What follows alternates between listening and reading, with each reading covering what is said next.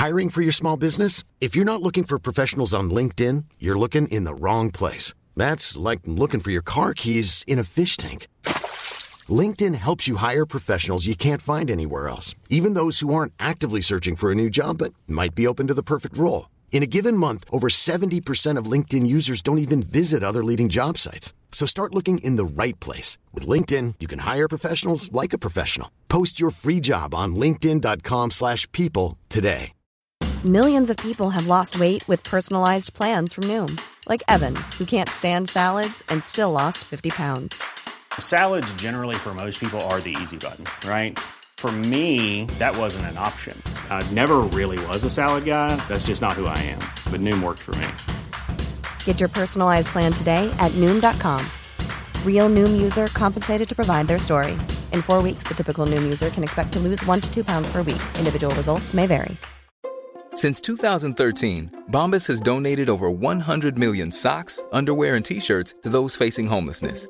If we counted those on air, this ad would last over one thousand one hundred fifty-seven days. But if we counted the time it takes to make a donation possible, it would take just a few clicks. Because every time you make a purchase, Bombas donates an item to someone who needs it. Go to bombas dot com slash A cast and use code ACAST for twenty percent off your first purchase. That's bombas dot com slash A cast, code ACAST. Hello, and welcome to Dark Horror Diaries. Tonight, we're going to talk about few creepy Craigslist horror stories.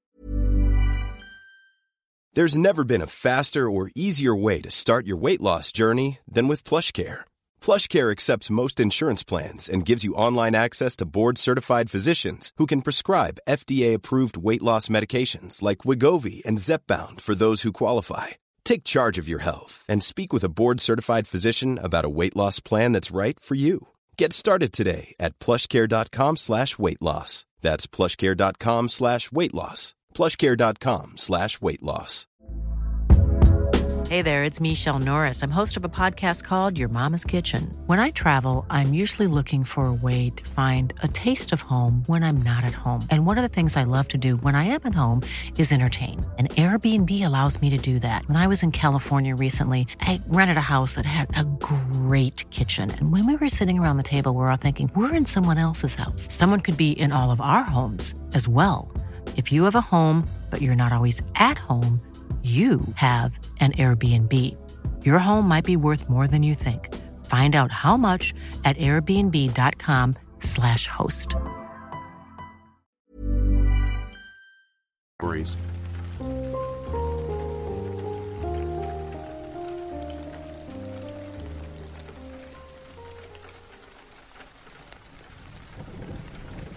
This happened in the fall of twenty fourteen. I was twenty and recently widowed thanks to cancer. I was living with my parents again and was looking to get back out on my own. I had found roommates in the past from Craigslist, and it wasn't a problem for me. I never met any weirdos or anything. This time was a bit different. I met a guy we'll call Andrew. We texted for a few days, and he seemed normal. We even exchanged pics just for peace of mind. We decided to meet up, and he told me he didn't have a car. Red flag. How are you going to move out without a car? We don't live in a city with a very good bus line, and it just seemed off to me. So, stupid me decides to pick him up later that day. He lived in the next town over, and we were just going to go to McDonald's and get to know each other. At eight p.m. I start making my way to his house, which I come to find is in a trailer park. I finally found the right one, and he comes and gets in my car. Just looks like a normal eighteen-year-old kid, except he looked younger, in my opinion. Like sixteen, seventeen, he was Hispanic and not bad-looking. He did seem fidgety, though. We get to McDonald's, and I'm like, so should we go in? To which he replies with, let's just sit in the parking lot. I found this odd, but whatever. We sit and chat and kind of get to know each other. I find out he works in the next town over. Keep in mind that is now two towns away from where I wanted to move, and he has no car. He says it won't be a problem. He starts looking around him as if he's super nervous. He asks about my dating life, and this is where it gets odd. I tell him about my husband, and he asks if I'd consider dating him so we could get a one-bedroom. He keeps talking about how I can cook for him and be his girl. At this point, alarm bells are ringing, but I keep my cool and laugh along saying, "Hey, you never know what could happen." I tell him I need to go home because it's getting late. I take him back home and we part ways without incident.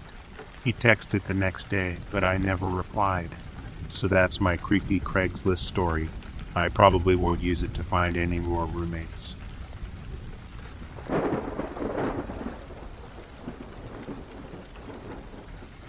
Ex-girlfriend got scammed on Craigslist selling her iPhone. Some kid gave her four hundred dollars in fake cash, then took her phone and ran. We argue over it. Ex drops fake cash in my car door panel. Break up with her a few weeks later. Fast forward one year, I get pulled over for my tire touching the double yellow while passing a vehicle stopped on the shoulder.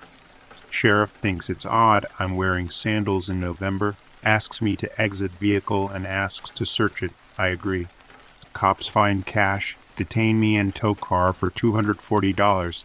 They take me to station without giving me a reason. I'm questioned for four hours while handcuffed to a bench, told my story is ridiculous and an outright lie. They continue to formulate stories they find plausible, trying to get me to admit guilt. Hour four of interrogation. They decide to check police reports and are able to corroborate my story since the same person ripped off more than twenty people in the same time period using bills with the same serial numbers. Cops, upset they got the wrong guy, drive me home, no apology. Oh, by the way, you'll have to pick up your car tomorrow for two hundred forty dollars. Have a nice life. And that's the story of how I completely lost all respect for the county sheriff's office because of incompetence and Craigslist scammers.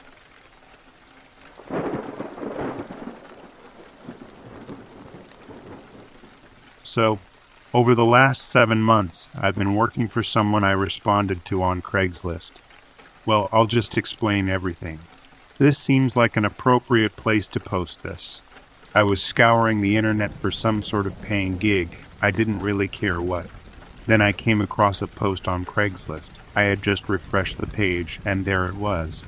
Someone was looking for a person to come by and feed their pets. I assumed they were going out of town or something, so I contacted them and left my number through email. I got a response immediately in the form of a phone call. The caller was a man who explained to me that he was moving out of town, and his parents had cats they wanted fed daily. I gave the man my name so he could run me through a cursory background check, and in about twenty minutes I was hired. I went there the next morning to get all the instructions and whatnot, and met the man I'd spoken to on the phone. His name was Ben. Ben explained to me that he would no longer be able to care for his parents' cats, and that his parents needed to focus on themselves, so I was being brought on to take care of that. The money would be left on the kitchen table at the end of every week, two hundred dollars a week just to feed some cats, I know, right? In addition to that, money for more cat food would be left for me as needed. Then he told me the first thing that I thought was strange. I was to come at exactly ten a.m. every day and be gone by ten ten a.m., and I was to never, under any circumstances, to interact with his parents. He told me that when I'm in their home, they will be in their chairs in the living room, watching television, and that I was not to disturb them, ever. He asked if any of that would be a problem, to which I assured him it wouldn't. He then showed me the area in which the cats eat. There were four cats, and where the food was kept. While not rude in the least, he was very adamant that I not explore further in the house, which I promised him wouldn't be a problem. He ushered me outside and showed me where the spare key was in case the door was ever locked, but he told me that was very unlikely to happen. And with that, he expressed his hope that I could be trusted one last time, shook my hand, and told me to be there at ten a.m. every day starting tomorrow. If I was ever unable to make it, call and leave a message on their home phone, to which he gave me the number. I shook my head and was on my way. The next day came, and I went inside at exactly ten a.m. I walked into the house, and immediately to my right were Ben's parents, sitting in recliners, facing away from me, watching some kind of game show. I announced my presence, which they ignored, and made my way to the kitchen. I fed the cats bowls and left. This exact same scenario played out countless times over the next few months. ten a.m., unreturned. Hello, feed the cats, leave. On Fridays, I would pick up the small stack of twenty dollar bills from the kitchen table. It was the easiest job I ever had. Then came the inevitable. One day, I was running late. I got to the house at ten oh eight. I entered and apologized to Ben's parents for being late, to which I once again got no response. They just kept sitting in their chairs watching their game show. I went to the kitchen and fed the cats. I looked at my phone, which read ten eleven, and walked down the hall towards the front door. When I reached the living room, I jumped and gasped out of shock. Ben's parents were now standing in the dark behind their chairs, completely still, staring directly at me. I apologized for running late and got out of there. Though unnerved, I went back the next day on time, and everything was fine. A few more months went by of nothing strange, and then came the last day I was there. I got there at ten oh three, but wasn't worried because I knew I could be out before ten ten. The problem came when I was in the kitchen, and I heard someone whisper the words, "Help me." It startled me, and I jumped, looking around for the source of the cry for help. I saw no one around, but I heard it again, and then a third time. I began looking around before realizing I was running behind. I looked at my phone and it was ten ten. My heart sank to my stomach when I looked down the hallway and saw Ben's parents for the first time in the light. They were grossly emaciated and pale, looking completely malnourished. They were essentially walking skeletons. I apologized for taking so long and said I'd be on my way, but they just stood there, blocking the way to the front door. I said I would take the back door, which was located in the kitchen, but when I went to open it, I found that it required a key to open from the inside seriously. It was at this point that true panic set in. I looked behind me, and the parents were now about a half a foot away from the entrance to the kitchen, and I had nowhere else to go except what I presumed was a door to a pantry. They had blank stares across their faces, and their eyes looked as if the life had left them a long time ago. In a last-ditch effort, I went to the door that I thought was the pantry, and was instead met with a staircase leading into a basement, with, of course, no light. As soon as I opened the door, there was a horrid stench that washed over the otherwise clean air I was standing in. I carefully went down the stairs and looked for a window, but they were all nailed shut. I happened to look back up the stairs, and the parents were now standing next to each other at the top of the stairs. It was truly horrifying. I pulled out my phone and called nine one one, not knowing what else to do, and when I explained my situation, they said they would send a car out immediately, and to stay on the phone while they connected me to the unit en route. I ran into the dark basement using my phone as a light. It didn't provide too much illumination since I was in the middle of a call, but it was just enough. There were racks of junk that lined the basement, separating it into almost aisles. I went down down to check if any of the windows were possibly loose, like I'd be that lucky. Then I turned around and shined the light in front of me, and I was inches away from the parents' lifeless-looking faces. I let out a scream and ran in the other direction, and tripped over something, sending my phone flying from my hand. Of course, it landed face down, so I couldn't find it. I ran back up the stairs and into the kitchen, looking back and seeing the parents standing at the bottom of the stairs, with slight grins on their faces. I ran down the hall to the front door and flung it open, screaming when I saw the cop standing right in front of me. He asked me if I was the one that called as I pushed past him to get outside, and told him I was. I looked in the window and saw the parents sitting in their chairs, watching their game show. I explained that these crazy old people had trapped me in their house, and were chasing me around. The cop went in to talk to the parents and look around while I sat in the cop car. He came back out about five minutes later, and asked if I was sure someone was chasing me. I said yes, I was absolutely sure that it was the two old people that lived there. He informed me that the people that lived there, the people in the chairs, have been dead for quite some time. I asked what the smell in the basement was, and he said there was another body down there.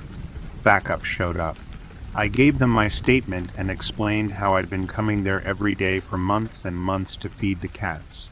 I told them to call Ben, the homeowner's son. I gave them the number, and it was disconnected. I found out a few days later that the body in the basement was Ben. What I don't get is who's been paying me.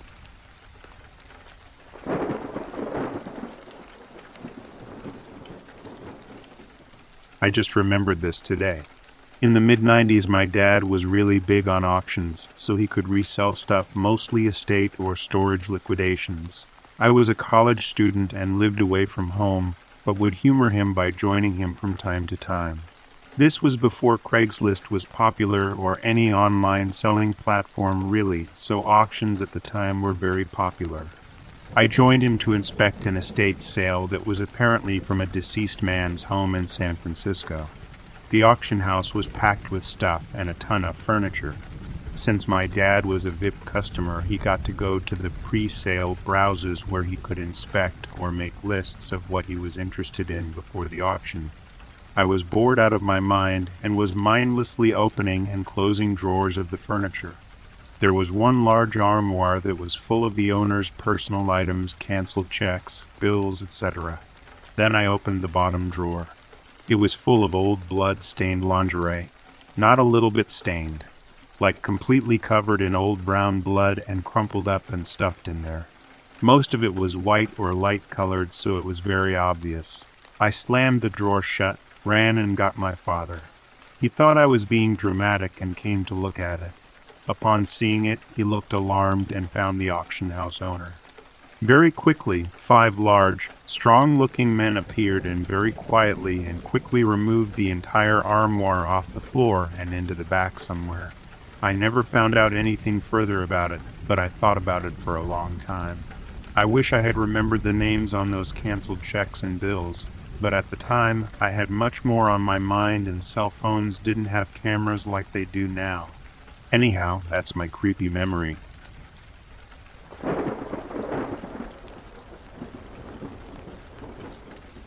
A few days ago, I started receiving tons of emails for signing up to various things online: colleges, real estate, porn, Hershey's, et cetera. I was initially like, okay, someone is angry and bored. Then I started getting spam calls and text messages for more random things. This started to concern me because I only use my number for emergencies and appointments. It's a little Nokia flip phone. I have a smartphone, but I just use it with Wi-Fi. Anyway, I changed my number. It took about thirty seconds, no big deal. The next day, somebody knocked on my door and asked for Galen Harris. Why is this concerning, you ask?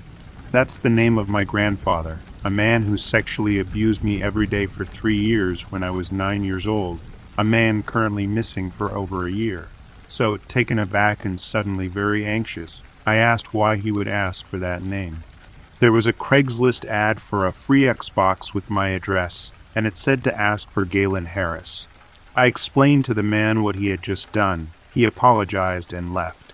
My concern is that this unknown childish person had my email, phone number, and address. Most of my friends don't even have my address, maybe five people total. I have agoraphobia and most of my social life happens in video games. I stay pretty detached from the world. I am worried this person is... Cool fact, a crocodile can't stick out its tongue. Also, you can get health insurance for a month or just under a year in some states. United Healthcare short-term insurance plans, underwritten by Golden Rule Insurance Company, offer flexible, budget-friendly coverage for you. Learn more at U H one dot com. Planning for your next trip?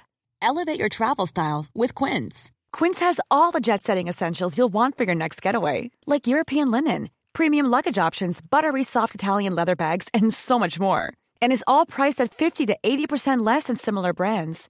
Plus, Quince only works with factories that use safe and ethical manufacturing practices. Pack your bags with high-quality essentials you'll be wearing for vacations to come with Quince. Go to quince dot com slash pack for free shipping and three sixty-five day returns. Planning for your next trip? Elevate your travel style with Quince. Quince has all the jet-setting essentials you'll want for your next getaway, like European linen, premium luggage options, buttery soft Italian leather bags, and so much more. And is all priced at fifty to eighty percent less than similar brands. Plus, Quince only works with factories that use safe and ethical manufacturing practices. Pack your bags with high-quality essentials you'll be wearing for vacations to come with Quince. Go to quince.com slash pack for free shipping and three sixty-five day returns. Just getting started, and I have had enough trauma in my life. The police opened a case so that there is a record of the encounter, but without a name to pin this on, they can't really do anything. I'm not sure what to do. All I have to go on is an I P address.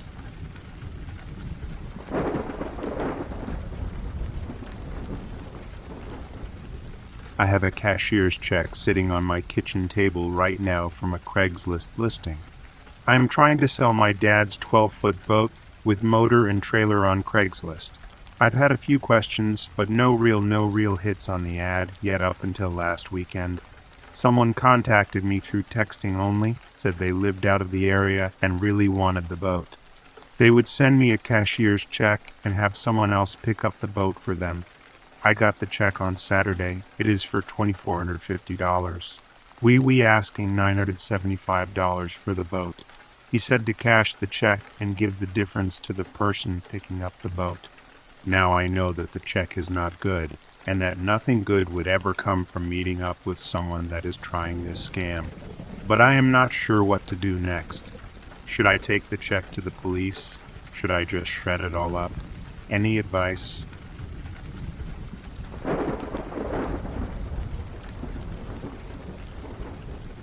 The memories of high school are often colored by nostalgia, a time when we were young, carefree, and full of hope for the future. For my friend Jason, those days were particularly special, as he forged a bond with someone who would become one of his best friends, Emily. They had been inseparable during those years, sharing laughter, secrets, and dreams. But as life moved forward, they drifted apart, each embarking on their own unique journeys. Years passed, and it wasn't until they reached their late twenties that their paths converged once again. Emily had just moved into a charming house on the outskirts of the city, and she needed a new housemate to share the rent. She took to Craigslist to search for a suitable candidate, hoping to find someone who would not only contribute their share of the bills, but also bring a positive atmosphere into the house. After sifting through countless responses and conducting interviews, Emily finally found her match, a woman named Sarah. Sarah's references checked out, and she seemed cool, friendly, and responsible. Emily was overjoyed to have found a new housemate, and the two quickly became friends. For a while, everything seemed to be falling into place. They would have late-night chats, watch movies, and explore the city together. It felt like the perfect arrangement. However, one evening, their peaceful coexistence took a horrifying turn. Emily's phone buzzed incessantly with messages from an unknown number. Alarmed, she picked it up, only to find disturbing texts from a man she didn't recognize. The messages grew increasingly threatening and deranged, hinting at a past relationship that had taken a dark and obsessive turn. Emily showed them to Sarah, who was equally horrified. Sarah, her heart pounding, realized the identity of the sender. It was her ex-boyfriend, Eric, whom she had broken up with years ago due to his increasingly erratic and abusive behavior. She had hoped he would leave her alone, but it was clear that he hadn't forgotten her. His obsession had resurfaced, and he was convinced they were still a couple. Emily, concerned for her friend's safety, suggested contacting the police, but Sarah was reluctant to take such a step. She believed she could handle the situation on her own, unaware of the danger that lurked. Unbeknownst to them, Eric was already planning his revenge, and the flames of his obsession burned brighter than ever. One fateful night, as the house lay shrouded in darkness, a shadowy figure crept inside. Emily had a bad feeling in her gut and decided to stay up, keeping watch over the house. She heard footsteps and the creaking of the floorboards. It was too late when she realized what was happening. As she rushed to Sarah's room, the door swung open, and Eric, with a crazed look in his eyes, lunged at her. In the ensuing struggle, Emily fought for her life, but Eric was relentless. He stabbed her multiple times, leaving her bleeding and gasping for breath. Jason, who had been awakened by the commotion, rushed to their aid and was met with the same ruthless violence. Desperation filled the room as Sarah, their would-be protector, watched in shock, unable to intervene. After ensuring that Jason was incapacitated, Eric turned his attention to her, revealing the full extent of his madness. With chilling precision, he set the house on fire, sealing the fate of his victims. As the flames consumed the walls around them, Sarah managed to escape, fleeing for her life. She stumbled onto the street, screaming for help, just as the first responders arrived. The firefighters battled the flames, their hoses dousing the inferno, but it was too late for Jason. Severely burned and barely clinging to life, he was rushed to the nearest burn unit, where he endured months of excruciating pain and grueling surgeries. Miraculously, he survived, but his life had been forever altered. The scars on his body were a testament to the horrors he had endured, and the emotional scars ran even deeper. The trauma of that night haunted him every day, and he struggled to find solace and closure. Jason's health deteriorated over time, and he eventually succumbed to his injuries, leaving behind a profound sense of loss for those who had known and loved him. Emily, too, had faced a long and arduous recovery, forever marked by the scars both visible and invisible. As for Sarah, she had managed to escape the clutches of her deranged ex, but the ordeal had left her forever changed. She vowed to never let anyone else suffer at the hands of an abuser, and dedicated herself to supporting survivors of domestic violence. The tragic events of that night served as a chilling reminder that darkness could infiltrate even the most ordinary of lives, leaving behind a trail of pain, loss, and shattered dreams.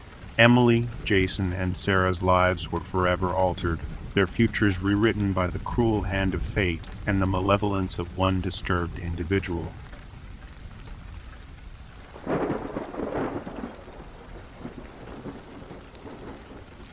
This is like a day late, and not too crazy, but here goes. I sold an acoustic bass on C L one time, and I needed the money, so when the guy asked if I could come to him, I agreed. I'm a little wary of going to people's houses, so we met at a McDonald's. I'm there and text him what car I'm in and stuff. Behind the McDonald's are some woods, which six Amish people walk out of, and to my car.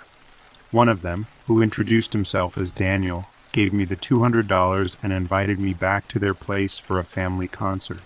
I declined, but they insisted on playing for me right there with an acoustic bass, mouth harp, harmonica, and one dude just hitting his knees. After that, they said bye and walked back into the woods. I got some fries and went home.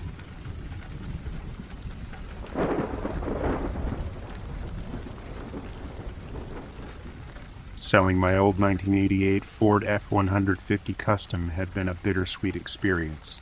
This old truck had been with me through thick and thin, and parting with it was akin to saying goodbye to an old friend. With its odometer clocking in at a whopping three hundred fifteen thousand miles, the old beast had seen better days, but it still chugged along like a trooper. The gas gauge had long ceased to function, and one of the gas tank fuel pumps had given up the ghost. But I loved that truck, and I hoped to find it a new home where it would continue to serve its purpose. I decided to list it on Craigslist, hoping to find someone who appreciated its rugged charm.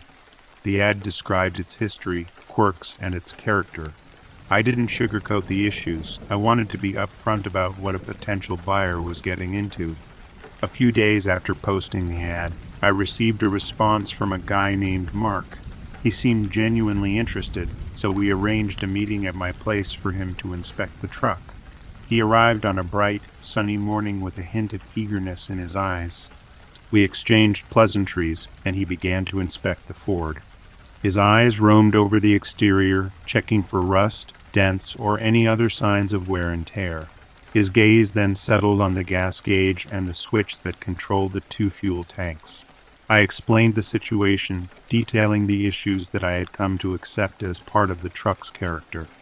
Mark listened attentively, and after a few moments of contemplation, offered eight hundred dollars for the old F one fifty. We shook hands, and I handed over the keys. Mark hopped into the truck, started the engine, and with a cheerful wave, he drove off down the street. I watched the truck disappear from view with a mixture of sadness and relief. It was hard to part with it, but I hoped Mark would find as much joy in that old machine as I had. A week went by, and I had nearly put the old Ford out of my mind when I received a series of emails from Mark.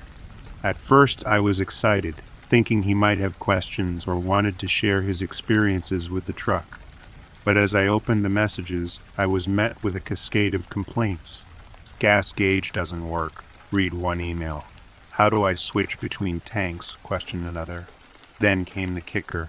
The fuel pump for one of the tanks doesn't work. I need you to pay for the repairs.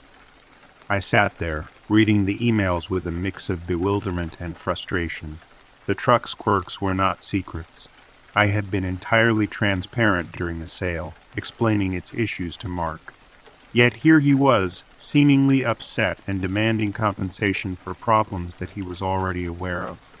For a moment, I considered responding to Mark's messages, explaining once again the condition of the truck and how the sale had been conducted honestly, but something in me urged against it. I realized that I had upheld my end of the bargain, and Mark's complaints were unjust. I chose not to respond to his messages, instead deciding to let the situation resolve itself. I hoped that Mark would come to terms with the truck's idiosyncrasies and find a way to enjoy the old Ford for what it was, a faithful, albeit imperfect, companion. Weeks turned into months, and I never heard from Mark again. I hoped that he had come to appreciate the uniqueness of the old nineteen eighty-eight Ford F one fifty Custom, quirks and all. As I watched the sunset one evening, I couldn't help but feel a sense of closure. The old truck was now part of someone else's story, and I had done my part in ensuring its legacy lived on, for better or for worse.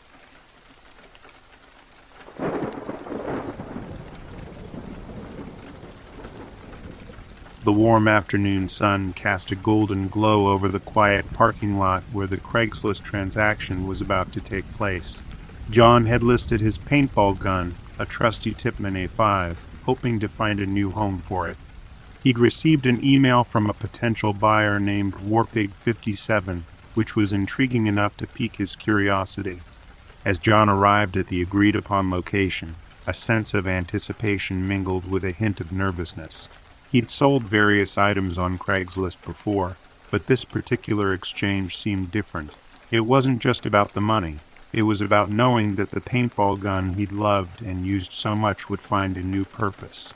As he stepped out of his car, John noticed a man standing near a minivan with a young boy by his side. The man, who appeared to be in his mid-thirties, had a friendly smile and an air of approachability about him.